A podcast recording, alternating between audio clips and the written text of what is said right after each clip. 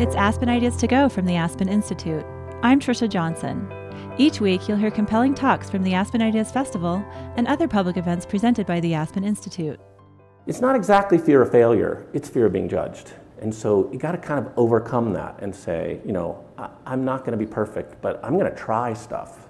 And if you can develop that attitude, it unlocks a lot of that creativity you have inside of you. That's Tom Kelley, author of Creative Confidence.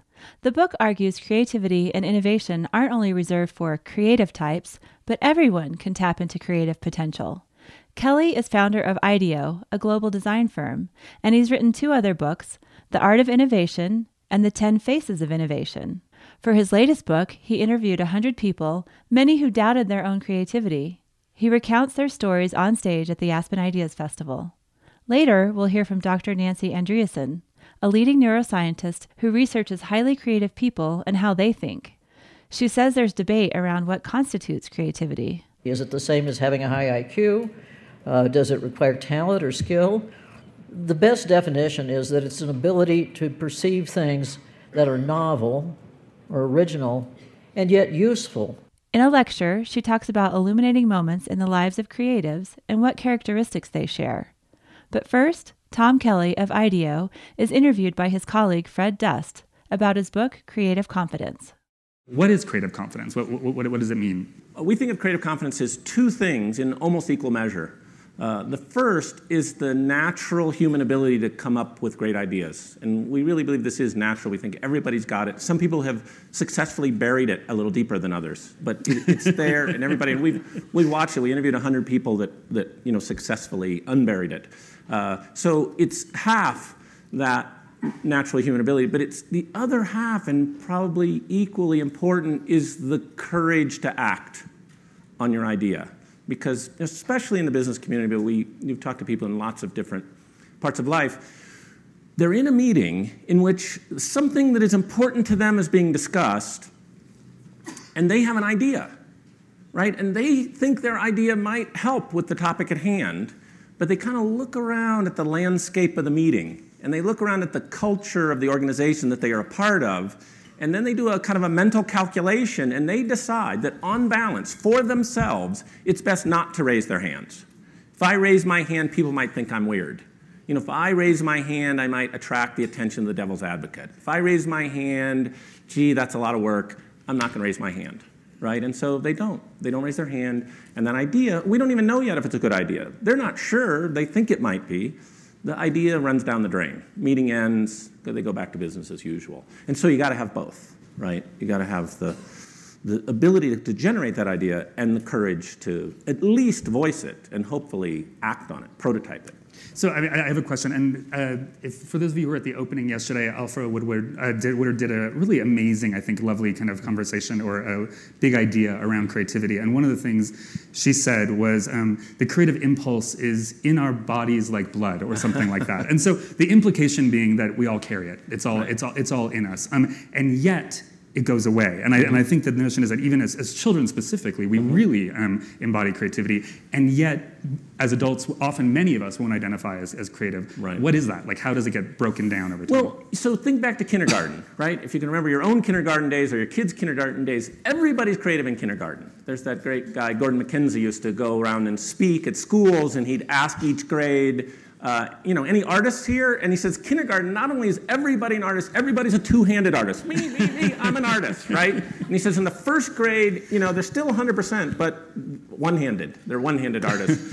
And then it progresses, and he goes through, and he gets to the end of the school day, and he's talked to all these groups, and he gets to the sixth graders, you know, and so the sixth grade, a lot of this starts happening, researchers say, right in the fourth grade is a pretty pivotal moment for this self-description about being creative. So he asks the sixth graders, any artists here?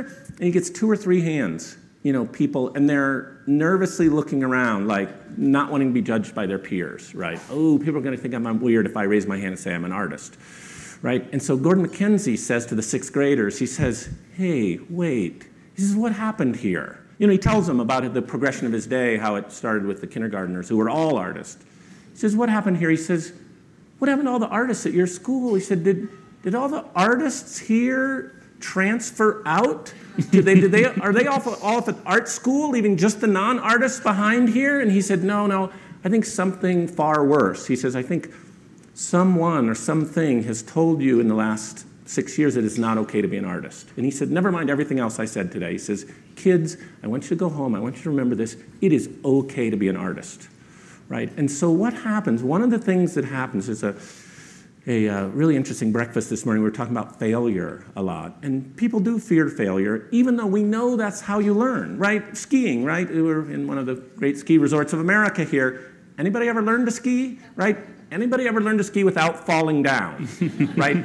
If you say, okay, I want to learn to ski. I want to be a great skier someday, but I never, ever, ever want to fall down. That's the same as saying, I never want to learn to ski, right? Failure is a part of that process, and we kind of forget that. But with those kids, and then especially with us adults, it's not always just the fear of failure. It's the fear of being judged, right, along the way. Because you see kids when they like knock something down, the first thing they do is look around to see if anybody saw it. You know, really no harm done if they knocked the chair over but nobody saw it, right?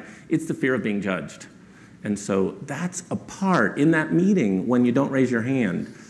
It's not exactly fear of failure, it's fear of being judged. And so you gotta kind of overcome that and say, you know, I'm not gonna be perfect, but I'm gonna try stuff. And if you can develop that attitude, it unlocks a lot of that creativity you have inside of you.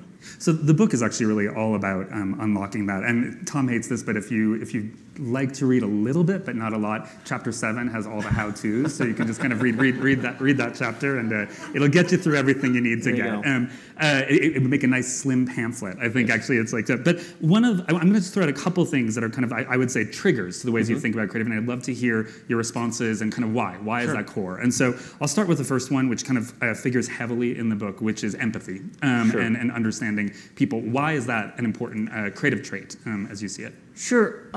So there's problem solving that we all try to do every day. And a lot of people burden themselves with the thought that says, oh, I have to have all the answers, right? If I'm really smart, I got to have the answer to this tough problem. And in fact, you almost never have the answer, right? But a lot of people, they're forced to kind of pretend that. And so what we've discovered is if you first have kind of some humility about it that says, okay, I don't have the answer, but I know how to get the answer. And the way I'm going to get the answer is I'm going to understand the humans in this equation a little better. I'm going to go out in the world and I'm going to sit with people and I'm going to observe them and I'm going to talk to them. You not only get help solving your problem, you get help with what we would call need finding. Because sometimes the problem doesn't even present itself to you. You have to go out in the world to articulate the problem. Right, and sometimes, by the way, once you find the problem out there in the world, the solution's easy, right? But with all of our work, we start with empathy. And you know, this is not about the opposite of technology. We are blending technology with humanity. And what we find is if you get that mix right, then you can create technologies that people love. Can you give an example? I'd just be curious to... Sure. Blending technology with humanity. So interviewed 100 people for the book. I love all of the interviewees. I mean, love them. And so I promise I won't tell you all 100, time and all. But so perhaps my favorite one, and some of you may have heard this story because we love it so much. You might have heard my brother tell it, for example. But so we meet this guy who's just a wonderful guy. His name is Doug Dietz, and he works at GE Healthcare. And if you know GE, this is a serious company, right? They've got metrics for everything. You know, they're really, it's really intensely managed and very, very much about technology. And Doug creates these very high-tech machines, these medical scanners like MRI machines and CT scanners. And he's proud of his work, and he's good at it. So at GE, when you're finished with a project, they have this thing called Voice of the Customer, in which you go out and you see your product in use and you ask some questions about it. And it all on the surface sounds exactly like what we're talking about. Like humans, you go talk to humans and you see what's up. Well, except there's this part about empathy. And so Doug really hadn't done it with much empathy. And so he finishes one of his projects. 2.5 years. Takes a long time to make one of those big machines. 2.5 years, new machine out in a local children's hospital, and so he gets a chance to see it, and he welcomes this chance. And so he goes and he talks to the technician who runs the machine, and Doug telling his story, and you can see Doug tell it himself in certain TED Med talks. Doug says, I am so embarrassed now when I think about what questions I asked. Doug, by the way, very emotional about this whole process. Doug cries when he tells the story. I'm not going to cry. But he says, every question I used to ask that technician was about patting me on the back. Well, have you noticed this feature? Have you used this yet? Did you know it's up for a design award? You know, it's all about self-validation. So he did this. He finished his conversation with the technician one day after this new product release, and he's now leaving the scanning suite. You know, it's in this big room that's isolated. And he's leaving that suite, and just as he's leaving, he happens to cross, it's just kind of our luck that this chance meeting happens, he happens to cross this family. It's a patient coming in to be scanned in Doug's machine, and it's a little girl, and the girl's crying. And the parents, he says, you know, tension written all over their faces, and as they pass, the dad is kind of whispering to his daughter, saying, honey, now we talked about this. You can be strong, right? And Doug's like, what's up with this? You know, this is outside of his field of knowledge about this great machine he makes. So he goes back and talks to the technician, and he says, so wait, what's up here? Like, problem patient? You know, what's happening? And the technician says, oh, Doug, you didn't ask this question. She says, you know, your machine scares the heck out of kids. In fact, she says, you know, Doug, you didn't ask about this either. Your machine is so scary to kids that we have to anesthetize 80% of our pediatric patients so they can survive, so they can endure the experience of being in your machine. And Doug, who's this super sensitive guy, has a personal crisis. He goes home and tells his wife that he might have to change jobs. He might have to change careers because he's always been so proud of being part of the healing process. And now he's had this awakening that says, I make big machines that scare the heck out of kids, right? And so he goes to his boss. He's not one to hold his emotion back. And so he tells his boss this story. And the boss sends him to this executive ed program at Stanford University where my brother founded. But anyway, he's only there for a week. It's a week, and there's nobody else from GE there. And it's not even other R&D people. It's people from finance and HR and different parts of different organizations. But while Doug is there, oh, and the week is all about starting with empathy. It's about, you know, blending technology with humanity, right? And while he's there, he gets this idea.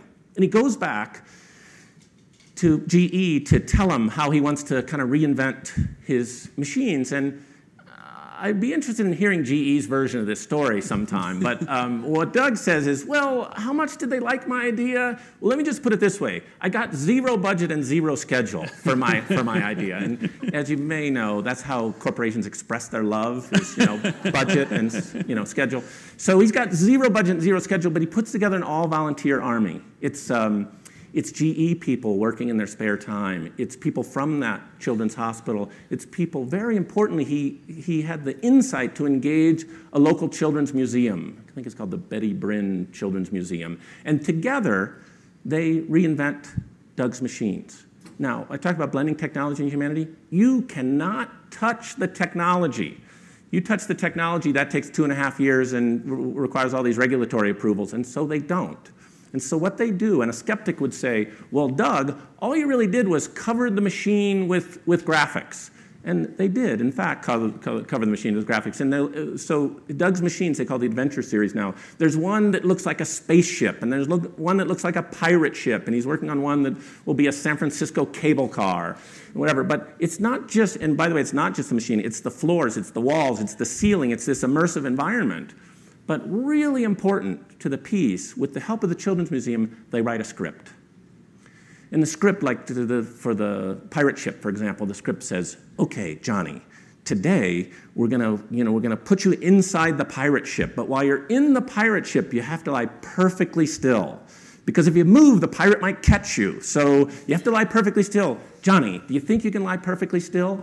And yeah, it turns out Johnny can lie perfectly still because in that hospital, the rate of anesthesiology goes from over 80% to under 10%.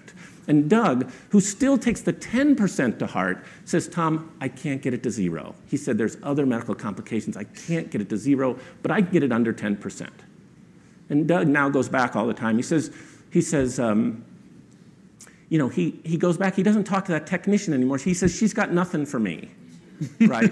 He says, I talk to the patients. I talk to the parents. You know, he says, I live in an environment, and, you know, people from the business community will know this pattern. You live in an environment where everybody's got a metric.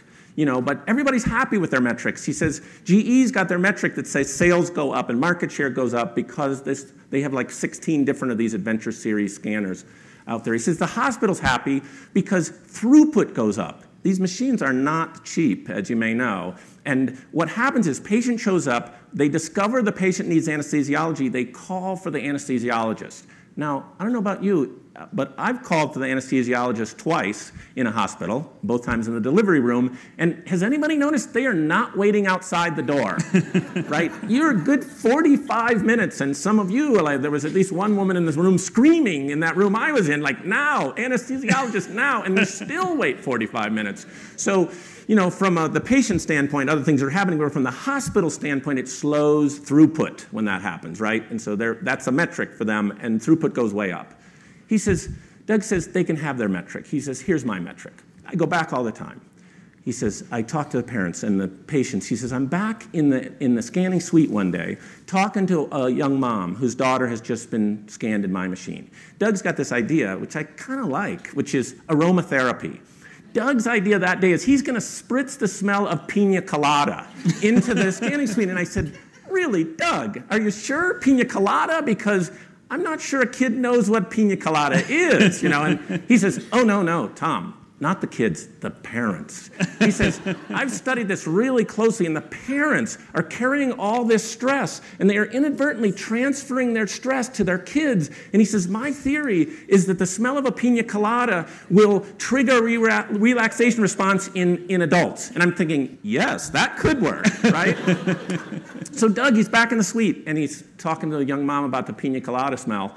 And as he's talking, the little girl comes up and kind of tugs on her mom's skirt. Mommy, mommy, mommy. And eventually, she's talking to Doug, but eventually she looks down. And she says, yes, honey, what is it? And this little girl looks up at her mom and says, Mommy, can we come back tomorrow? So Doug says, there's my metric. He says, I went from 80% of kids so scared they needed anesthesiologists to, Mommy, can we come back tomorrow? Right? So that's technology. GE's great technology blended with Doug's humanity. And it's been tremendously successful. And some of you may be happy to know Doug's next thing to tackle is the mammography suite. And yeah, I think pina coladas will be in order there, yes, I think. There you go. That's where it's really going to come in. I'm going to throw out a couple more that come up in the book that I'd like us to hit. And this one I thought would be interesting, especially because we're all in Aspen, and it feels like it's actually of the moment. But you talk about the topic of relaxed attention. And I basically read it and I was like, I want that. You know, what is it? And I have a feeling that we all do. And I'm just curious, like, what is it and how do we get it? And why do we want it? You know, we've adopted this idea of relaxed attention partly because its equivalent, called daydreaming, gets a bad rap. You know, did you ever notice, like, I see a lot of movies. I see 200 movies a year. And in a school, like a high school movie, there's always a kid that gets in trouble for daydreaming. You know, he or she is looking out the window and stuff like that. And so we as a culture believe daydreaming is bad, right? And so got to rebrand it, right? And so for rebranding daydreaming, I want to call it relaxed attention. And relaxed attention is...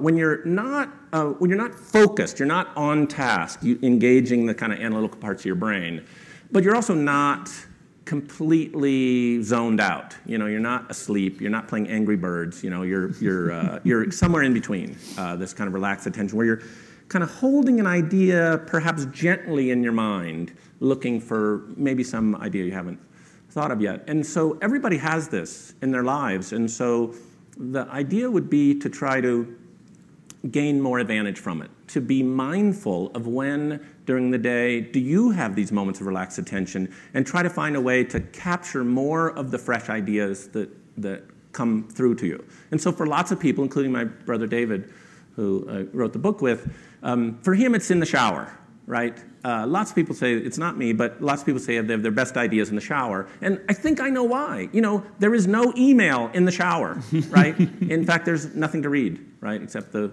labels on the back of the shampoo bottle. And so your mind has a chance to disengage just for a second. For some of us, that's the only, like, 5 minutes of the day when you're not, you know, like, reading emails or things. And so your mind floats. And so if that's the time for you, you've got to figure a way, maybe right after you get out of the shower, to say, like, any thoughts occur to me today? My brother, taking this a step further, he's got a glass wall in the shower. He's got a whiteboard marker in there, right? Idea comes up, he writes it on the glass wall. And so for me, it's a different time of day. And you might try this and see if it works for you. First 5 minutes of the morning.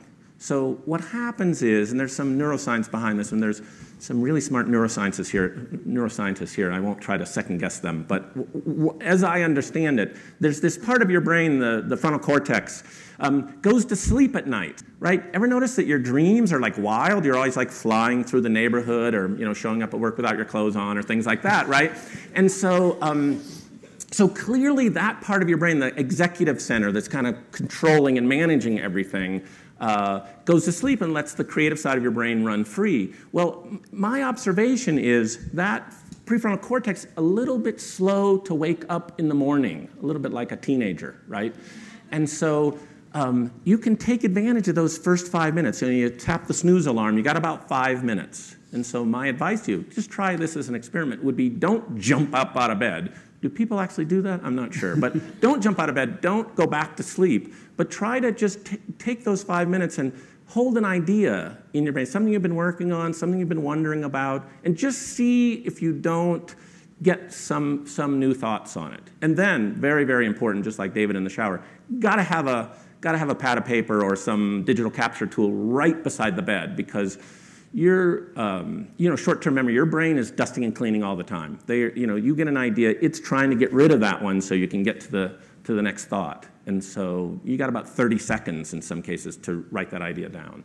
But yours might not be either of those. If you've got a long commute, it might be driving or on the train. But try to work on your creative yield by capturing more of the value that your brain is producing for you in those moments of relaxed attention. I'm going to ask one more that comes up, and that's failure. And you talked a little bit about this, but I guess I'm curious, why do creative people have to be more comfortable, more able to think about failure than everybody else? I mean, why is that a kind of key aspect of being creative? Yeah, I mean, let's be honest. Failure sucks. We're not saying that failure is fun. It's just that if you embrace it as the way that you learn, you can kind of disarm it a little bit. And so one way to get around this failure thing is to treat everything as an experiment, right? And so if you say, oh, this is going to be an experiment. In other words, this might fail. And then if it fails, you say, yeah, see, I told you it might fail, right? As opposed to, oh, my God, I failed again, right? And so if you kind of marry up the idea of some failures with experiments, it really helps you a lot. And this is not just about, so at IDEO, some people think about it as like prototyping. We build hundreds of prototypes to create something. But it's far from that. It is a philosophy about how you make change in the world. So I was just talking a minute ago about Jim Hackett, just a wonderful guy who's just retired as CEO of Steelcase. Jim went to his senior management team. This is quite a long time ago. Went to a senior management team and said, hey, guys, it was mostly guys at the time. He said, hey, guys, he says, anybody notice that we're the largest maker of system furniture in the world? And yet we, the executive management team, sit in these nice paneled closed-door offices. Anybody think that might not be exactly the right thing to do? So he wanted to announce big change. He wanted to take people out of their offices. Now, if you've ever worked in a company and gone through a change of space of any kind, this is intense. This is like highly politicized.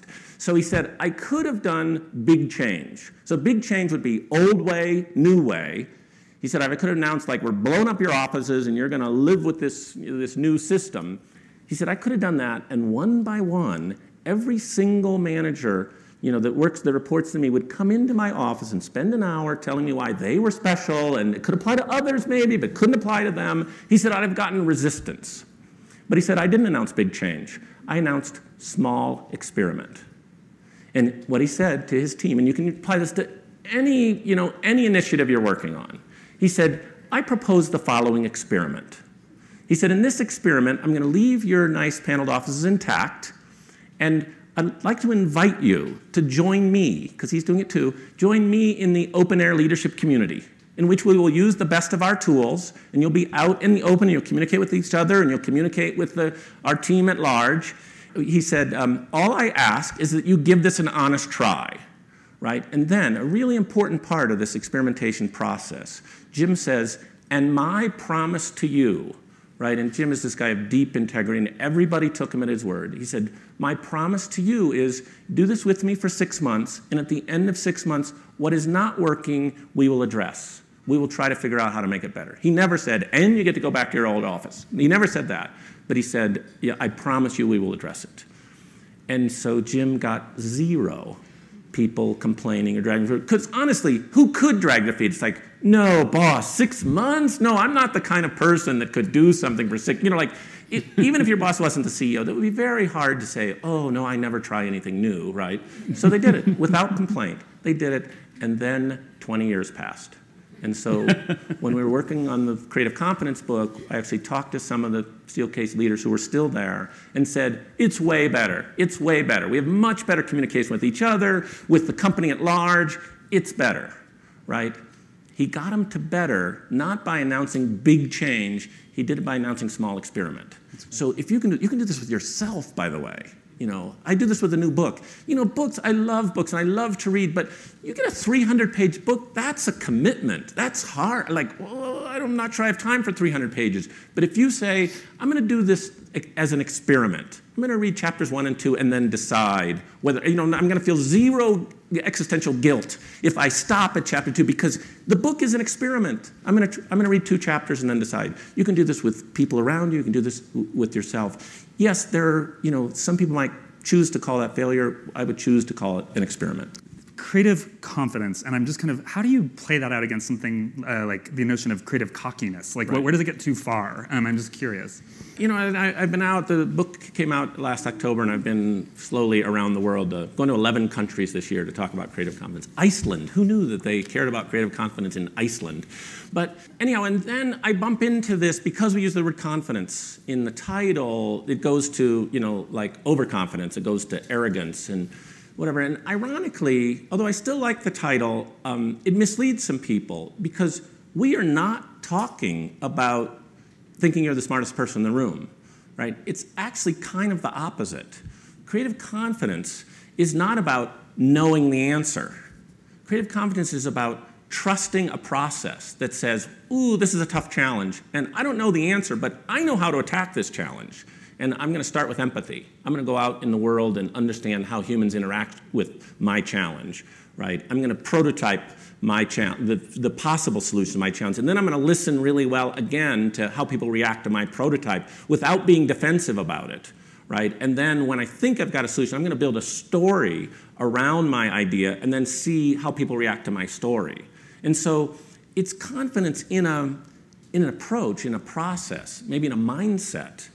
But it's not confidence in saying, I got all the answers. It's pretty much the opposite of that. I think that people had tended to think that if you're creative, you're just it's like this wild, noisy thing. Like it's like right. You just like you're basically everyone's like yelling stuff out. And one of the things we've realized, I think, over the years is that the most important creative act is actually listening. You know, that actually listening really well. And I think that Doug Dietz story is a great example of that. It's one of the most critical things. Yeah, this thing about defining the creative ones are the noisy ones and stuff like that. I mean, what's happened? We've discovered both in research for the book and then subsequent to its publication is people have a pretty narrow definition of what creative is, right? And and part of making that definition so narrow, they've drawn a circle and they are on the outside of it. And we had a really sweet, actually I said I like all 100 of our interviewees, and one really sweet one was this young woman who works for us. Her name is Jill Levinson. And Jill walked around, as many people do, like, oh, I'm not creative. Right? And in case she wasn't sure about which, whether she was inside that circle or not, Jill first worked for an ad agency out of school. And in ad agencies, they've got the creative department, right? And if you're not in the creative department, draw your own conclusion, right? It supported her belief system around that. And so she came to IDEO still holding on to that belief system. And I actually thought she was creative from the beginning. She shows up at work with these beautiful cakes. She, I guess, takes cake decorating courses, and she brings these cakes that are like works of art to the office, but she'll say, oh, no, I'm not creative. I didn't make up the recipe for that cake. So like, I'm going to keep making it a little smaller. No, I may create art, but it's not my art, so I'm still not creative. And then a really fun thing happened, which was Jill, just on the side, started playing around with Pinterest. And she's got 6 followers. It's her 6 girlfriends, which is fun. But her stuff is pretty good. She's got these really interesting pins. And so the 6, tell their 6 friends. And goes, and next thing Jill knows, she's got 1,000 followers, which is pretty darn respectable. right?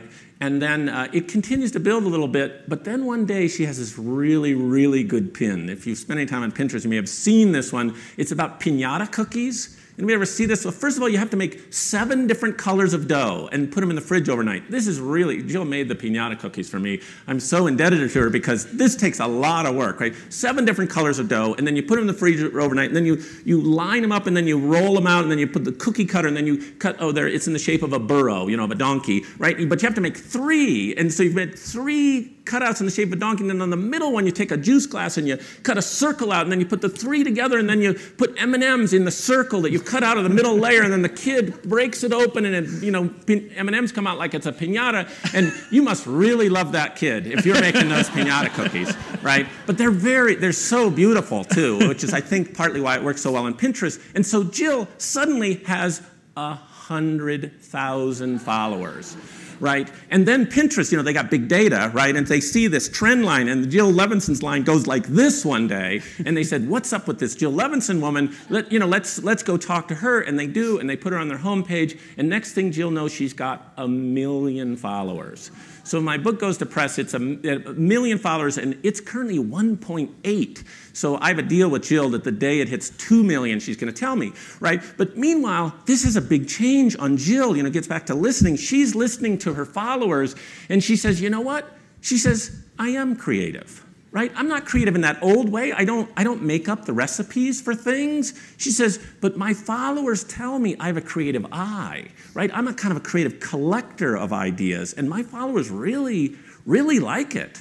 Right? So I'm going to do more of this. And so first thing that happens is Jill, we call it flipping. Jill goes from I'm not creative to I am creative. And when this happens, people glow. I mean, it is really fun for them. And, you know, and so it might be enough. I mean, it's kind of enough for me that Jill has that great self-actualization, but it doesn't stop there. Jill now, you know, with this like new kind of I'm creative outlook, she takes on bigger tasks. She's got more like resilience when things don't go, you know, well all the time. You know, she's just making a bigger contribution at work. By the way, part of what attracted me to Jill's story is I ran into her mom somewhere, and she says, "Do you know my daughter?" She says, "She is so different. You know, she's just like come alive." And she came alive partly through this process in which she now believes she's creative. And we are feeling the effect. I mean, Jill herself is, but we're feeling it too, right?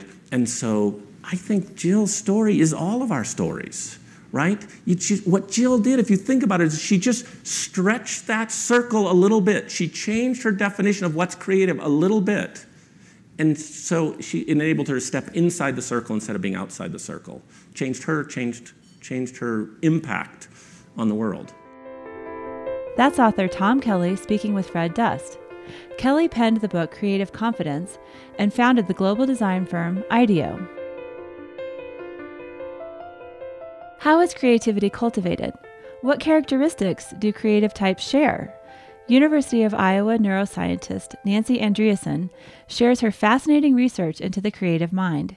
Here's her lecture at the Aspen Ideas Festival. Once you get into the research literature, there's debate about what constitutes creativity. Is it the same as having a high IQ? Does it require talent or skill? The consensus is that the best definition is that it's an ability to perceive things that are novel or original and yet useful as well.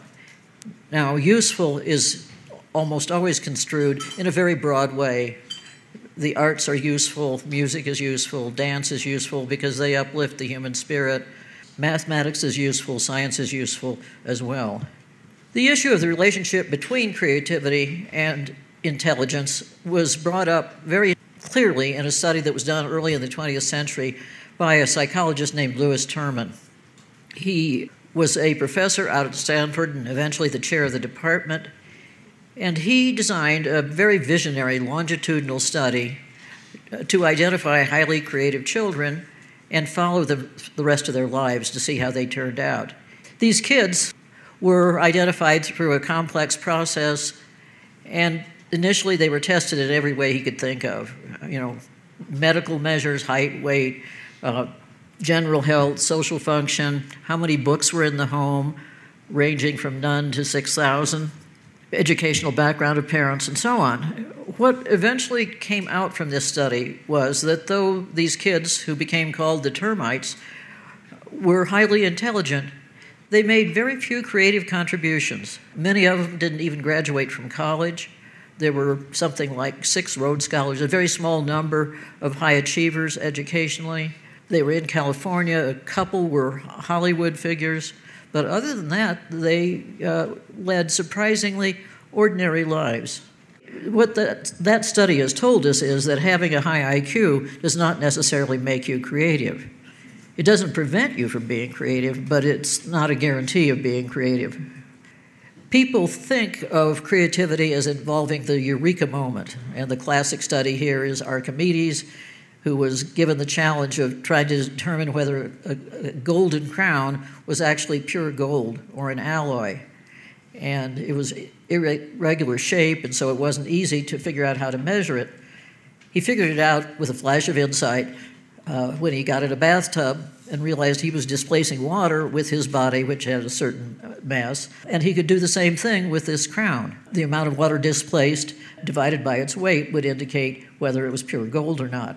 And legend has it that he got so excited that he yelled, "Eureka," which is Greek for "I have found it," and ran out of the house with nothing on.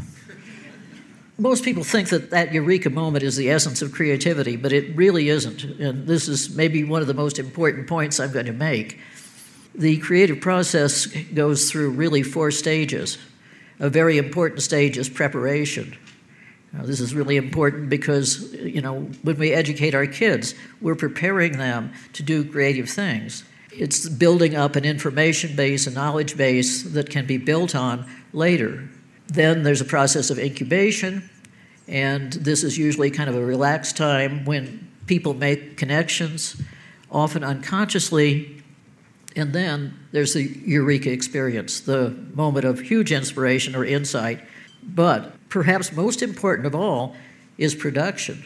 You may have all kinds of insights, but if you don't put them into action, you're not a creative person. It does no good to have lots and lots of ideas if you don't put them to use. So I've talked to lots and lots of highly creative people about how they think, and this is an example from Neil Simon. He talked about how when he writes, he slips into a state that's apart from reality. He said, "I don't write consciously. It's as if the muse sits on my shoulder." He even said, "I never know how a play is going to end until I write the very ending." He said, "I don't want to know, because if I did, I might tip the audience off and ruin the ending for them." This, again, has implications for education. As a kid, I always had a problem when I was asked to write an essay, because I knew when I wrote, I never knew what I was going to say until I finished the essay. I mean, I pretty much wrote like Neil Simon. And I finally learned, to satisfy the teacher, I had to write my essay, make an outline of it, give it to her so that I would have an outline, and then she would be happy. An example from Poincaré. "One evening, contrary to my custom, I drank black coffee and could not sleep. Ideas rose in crowds. I felt them collide until pairs interlocked, so to speak, making a stable combination. By the next morning, I had established the existence of a class of Fuchsian functions, those which come out of the hypergeometric series. I had only to write out the results, which took but a few hours." Famous example from Coleridge, the poet, romantic poet. This is about his composition of the great poem Kubla Khan. "In Xanadu did Kubla Khan a stately pleasure dome decree," and so on. Beautiful poem. He wrote this poem when he was out in the country. He was relatively young at the time. He was considered sickly. He, like many creative people, was a college dropout. And he had taken some opium, and he fell asleep. And he'd been reading a travelogue. And he describes then how he was asleep for 3 hours, at least of the external senses, during which time he has the most vivid confidence that he could not have composed less than from 200 to 300 lines. If that indeed can be called composition, in which all the images rose up before him in crowds, with a parallel production, or as things, with a parallel production of the correspondent expressions, without any sensation or consciousness of effort. Then what happened? There was a knock on the door. He started to write it down. There was a knock on the door. He had to go run an errand. He came back, and he had lost almost the entire poem. We just have, I don't know, 50, 60 lines of it. So how do we get at this creative process? Well, this is a paper that I wrote quite a long time ago now, where I used positron emission tomography, or PET scanning, to look at a mental state that we called rest, and used it as an entry into understanding unconscious processes, those kinds of processes that prompted Coleridge to write Kubla Khan. During rest, people were asked just to relax. Our instructions were relax, think about whatever comes to mind. We looked at that as a specific task rather than as an experimental specific task, because introspectively myself, I realized that when I'm resting my mind, so to speak, when I stretch out on a bed and just think, that's when I get some of my best ideas. What this does is actually tap into what are known as episodic memories, or memories that are very personal and rich in emotional meaning. And so really this state that we called rest is a state in which the mind is working very actively, but at least partially an unconscious level. And it is a resource, really, for creativity, for dreams, for religious experiences. And in this study, these are the areas that I saw were enhanced during rest. And the point is not all those fancy neuroanatomical names like frontal regions and temporal regions and precuteus, but the point down at the bottom. These are parts of the brain that we call association cortex. The human brain is, as you know, very, very highly developed and very, very complex. And it develops over time and doesn't really achieve maturity until about age 25. And part of what makes it so complex is the fact that it's gyrified, it's crumpled and folded. And if we look at the parts that are the last to myelinate or the last to mature, these are the association cortices. In the human brain, they're massive. They're more than half of the human brain. So these areas are not what we call dedicated sensory motor regions. Sensory motor regions take in vision, hearing, and so on. What they include instead are memory networks, and their job is to link things together, to make associations or to make connections. And of course, during rest, they represent intrinsic activity rather than a response to the outside world. And what we've been able to discover by measuring that activity is that activity in the association cortex accounts for most of the brain's energy consumption. And so this has actually been called the brain's dark energy, or its dark matter. Their job is to make connections. And so it was a reasonable hypothesis, it came to me in a semi-eureka moment, to think that creative people have an especially rich repertoire of associations. They have more going on in their association cortex than the average person. They have an enhanced ability to see connections, and often connections that other people cannot. Shakespeare was famous for, or is famous among scholars, for having a vocabulary twice the size of his contemporaries. And that's one of the things that makes him the great writer that he was. He had a huge verbal lexicon in his association cortex that he could draw on when he wrote. So let's turn to the topic of genius and insanity. This is an idea that's been around for a long time. Aristotle said those who have become eminent in philosophy, politics, poetry, and the arts have all had tendencies toward melancholia. Famous couplet by John Dryden, great wits are sure to madness near allied, and thin partitions do their bounds divide. Well, is there a relationship? And if so, to what illnesses? And are different kinds of creativity related to different kinds of illnesses? I was fortunate to do what I think is the best modern and truly empirical study of creativity and mental illness. And I was able to do it because, as you've heard, I was originally an English professor, and the English department and the writer's workshop at Iowa lived side by side, and so I was very familiar with the workshop crowd. And so over the years, I was able to recruit 30 writers. The Writers' Workshop is the oldest, most famous creative writing program in the world. When I put this study together, I was influenced by my interest in Joyce, who had a daughter with schizophrenia and himself had many schizotypal traits. I was also influenced by Bertrand Russell. I was actually a triple major, history, English, and philosophy, as an undergrad, and really admired Russell. He had a family full of schizophrenia: his uncle William, his aunt Agatha, his son John, his granddaughter Helen. Oh, and Einstein, son with schizophrenia, himself schizotypal traits. What I expected to find, fool that I was, was that the writers wouldn't have an increased rate of psychiatric illness in comparison with educationally matched controls who were not obviously creative. They turned out some of them to have creative interests and hobbies and so on, but you know, I was matching on education. I thought the first degree relatives, parents, brothers and sisters, children, would have an increased rate of schizophrenia. And what I found, in fact, was that the writers had an astronomically high rate of depression. No schizophrenia at all. They had a high rate of alcoholism as well. Their first degree relatives also had a high rate of mood disorder. And their first degree relatives had an increased rate of creativity as compared to the control group. You know, we say in science, if you have a hypothesis, which you're supposed to have, even though science doesn't necessarily always proceed that way, if you have a hypothesis and you don't confirm it, then you've probably found something really interesting. And I did not confirm my hypothesis. I found this increased rate of mood disorder and then the increases in the family members. So there seemed to be some kind of diathesis that predisposed to both mood disorder and creativity. And of course the question is, why? Is this due to nature? Is it a genetic thing that runs in families? Or is it due to nurture?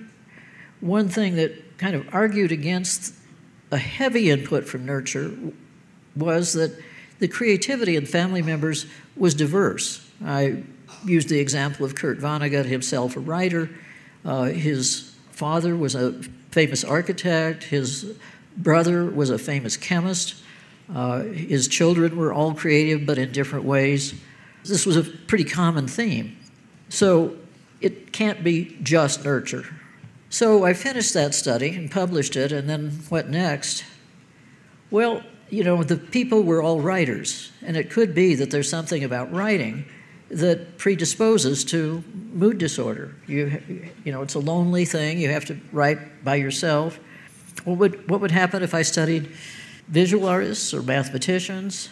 The second study is still a work in progress. When I finish, I will have at least 15 artists, 15 scientists, and 30 non-creative individuals matched on IQ. When I say non-creative, what I'm really saying is we're matching these people on education, and we do not know them to have creative hobbies. And some of them will turn out to have some creative abilities for sure. But they're not the high achievers that the so-called creative genius group is. And because we can now use functional imaging, we can study their brains directly. So for this current study, I sent them a letter of invitation. I picked these people out because they've gotten something important, like a Fields Medal. When they arrive, the first thing they do is come in and have dinner at my home. And this was not a planned thing. It's turned out to be a very useful thing.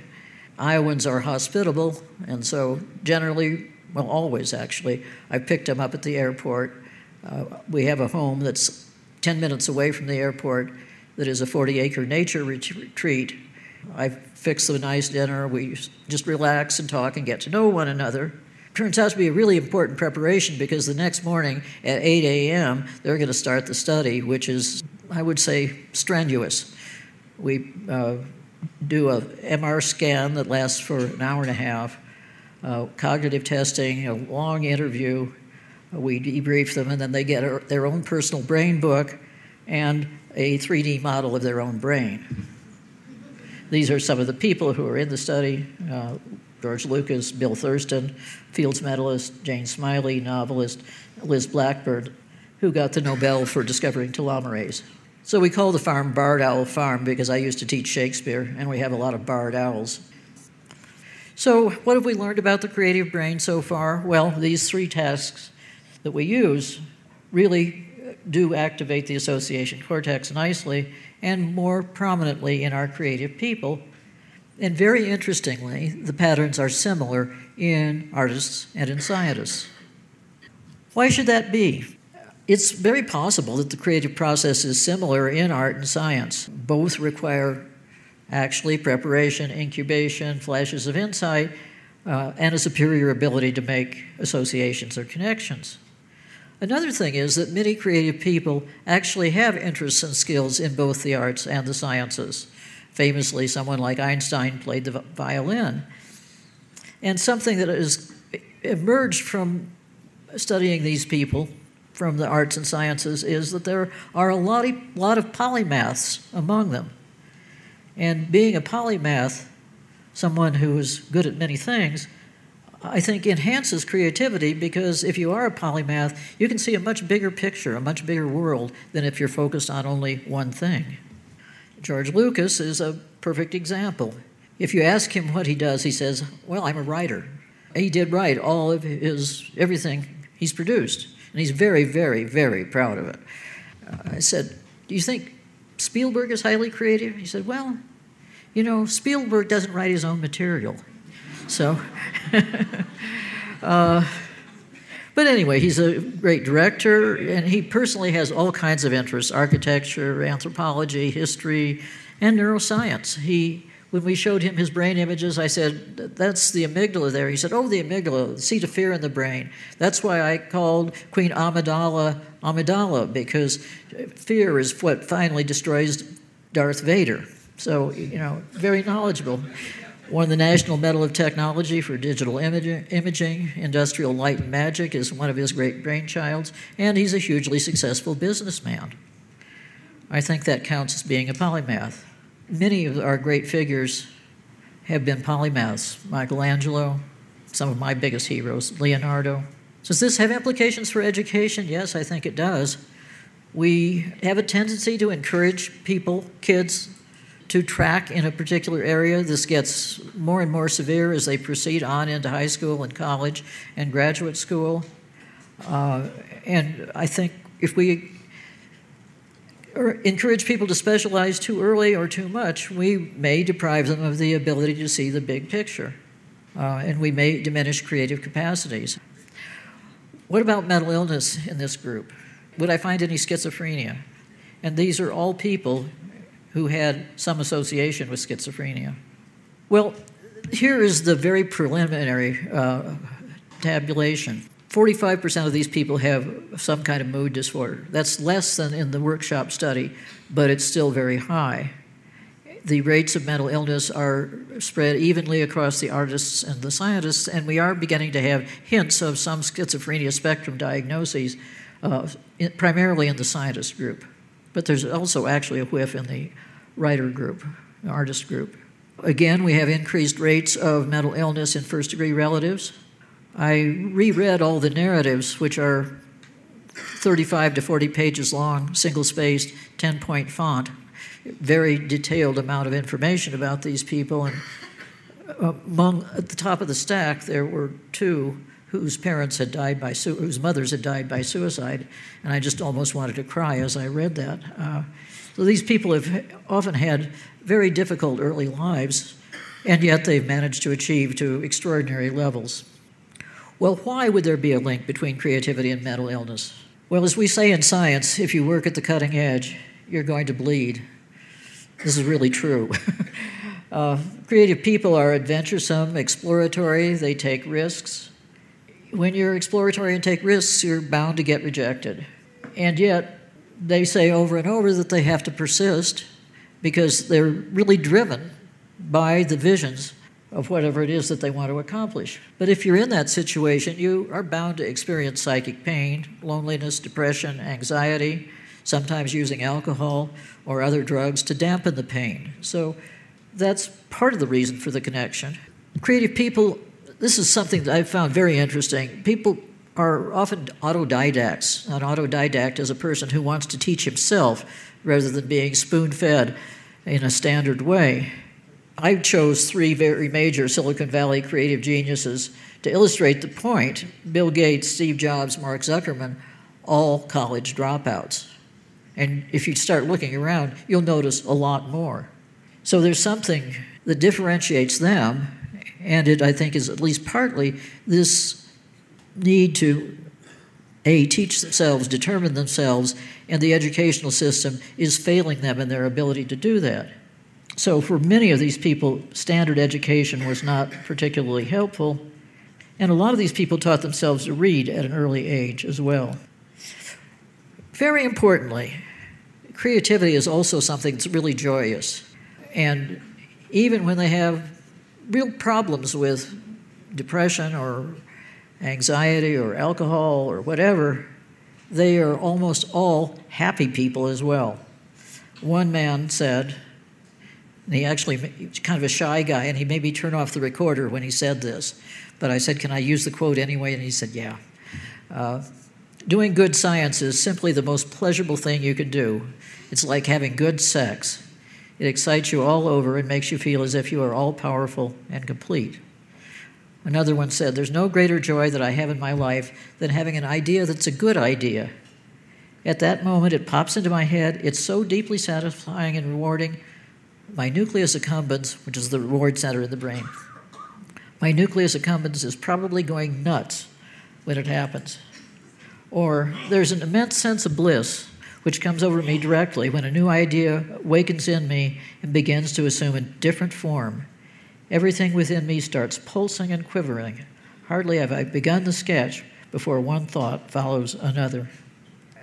You know, as I've said, I like all these people. They're just a joy to have around for me and for our research staff. And another trait that they have that's hugely admirable, they're very altruistic people. And this is one of them, saying, it's compassion that brings you happiness. It's not pleasure. Pleasure's okay, it's not a bad thing. It's a nice little thing. There's nothing wrong with it. I tell students, if you're going into this to get rich and famous, you're never going to make it. And if you do make it, you're never going to be happy. So I suggest you go out and find something you actually care about, because rich and famous is not a career option. Creative people do have lots of ideas. One said, you have to have a willingness to take an enormous risk with your whole heart and soul and mind on something where you know the impact, if it worked, would be utterly transformative. Part of creativity is picking the little bubbles that come up to your conscious mind and picking which ones to let grow and which ones to give access to more of your mind and then have that translate into action. So, what's the bottom line? I think creativity is a mental gift. It's a gift. And I happen to have studied classical Greek a long time ago, among my many oddities. And the word for gift in Greek is charisma. So creativity is a kind of charisma that permits people to perceive in original and novel ways, to see things that other people can't. And it is shared across disciplines such as math and literature and other sciences. And it does make its possessor different. And I think almost all of these people have always thought they were a little different from many of their peers. And it's not always easy to feel different. And it makes them then sometimes vulnerable to mental illnesses such as schizophrenia or mood disorder. So the visionary brain, the creative brain, some people see things that others cannot, and they're right. And we say they're creative geniuses. Some people see things that others cannot, and they're wrong, and we call them mentally ill.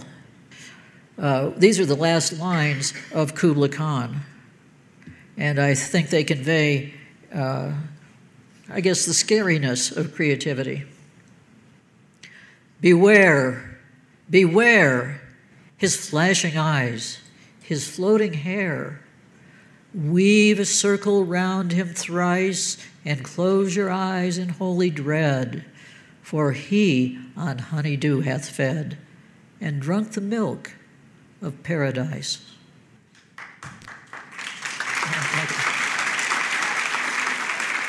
That's neuroscientist Dr. Nancy Andreasen, speaking at the Aspen Ideas Festival.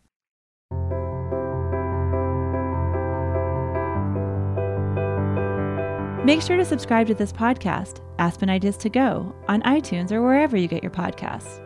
While you're there, rate the show. It helps spread the word about the podcast. Discover more about the Aspen Ideas Festival at aspenideas.org. Follow the festival year-round on Twitter and Facebook at Aspen Ideas.